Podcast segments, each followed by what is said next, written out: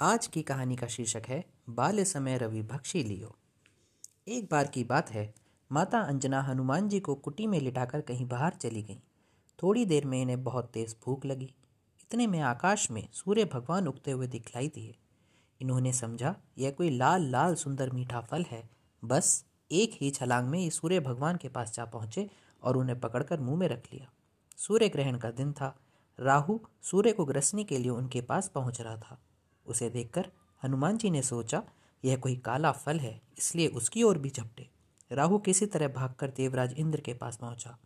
उसने कांपते हुए स्वर में इंद्रदेव से कहा, भगवान, आज आपने यह कौन सा दूसरा राहु सूर्य को ग्रसने के लिए भेज दिया है? यदि मैं भागा ना होता तो वह मुझे भी खा गया होता। राहु की बातें सुनकर भगवान इंद्रदेव को बड़ा चंबा हुआ। वह अपने सफ़ेद एरावत हाथी पर सवार हो हाथ में वज्र ले बाहर निकले। उन्होंने देखा कि एक वानर बालक सूर्य को मुँह में दबाए आकाश में खेल रहा है। हनुमान ने भी सफ़ेद एरावत पर सवार इंद्र को देखा। उन्होंने सोचा, यह भी खाने लायक सफ़ेद फल है, वह उधर भी झपट पड़े। यह देखकर देवराज इंद्र बहुत ही क्रोधित हो उठे। अपनी ओर झपटते हुए हनुमान से अपने को बचाया तथा सूर्य को छुड़ाने के लिए हनुमान की ठुडी हनु पर वज्र का तेज प्रहार किया। उस प्रहार से हनुमान का मुँह खुल गया और वह बेहोश होकर पृथ्वी पर गिर पड़े। हनुमान के गिरते ही उनके पिता वायु देवता वहाँ पहुँच गए। उन्होंने बेहोश बालक को उठाकर छाती से लगा लिया।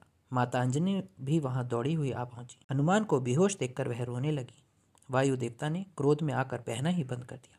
हवा के रुक जाने के कारण तीनों लोगों के सभी प्राणी व्याकुल हो उठे। पशु, पक्षी बेहोश होकर गिरने पड़े। पेड़, पौधे और फ़सलें भी कुमलाने लगी। ब्रह्मा जी, इंद्र सहित सारे देवताओं को लेकर वायु के देवता के पास पहुँचे।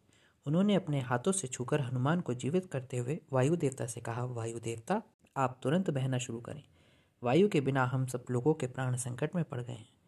यदि आपने बहने में जरा भी देर की तो तीनों लोगों के प्राणी मौत के मुँह में चले जाएँगे। आपके इस बालक को आज सभी देवताओं की ओर से वरदान प्राप्त होगा। ब्रह्मा जी की बात सुनकर सभी देवताओं ने कहा, आज से इस बालक पर किसी प्रकार के अस्त्र शस्त्र का कोई प्रभाव नहीं पड़ेगा। इंद्र ने कहा मेरे वज्र का प्रभाव भी अब इस पर नहीं पड़ेगा। इसकी हनु ठुड्डी वज्र से टूट गई थी, इसलिए इसका नाम आज से हनुमान होगा। ब्रह्मा जी ने कहा, वायुदेव, तुम्हारा यह पुत्र बल, बुद्धि, विद्या में सबसे बढ़ चढ़कर होगा। तीनों लोकों में किसी भी बात में इसकी बराबरी करने वाला दूसरा कोई ना होगा।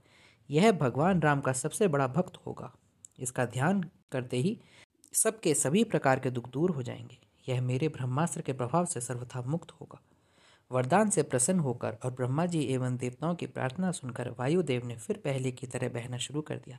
तीनों लोगों के प्राणी प्रसन्न हो उठे।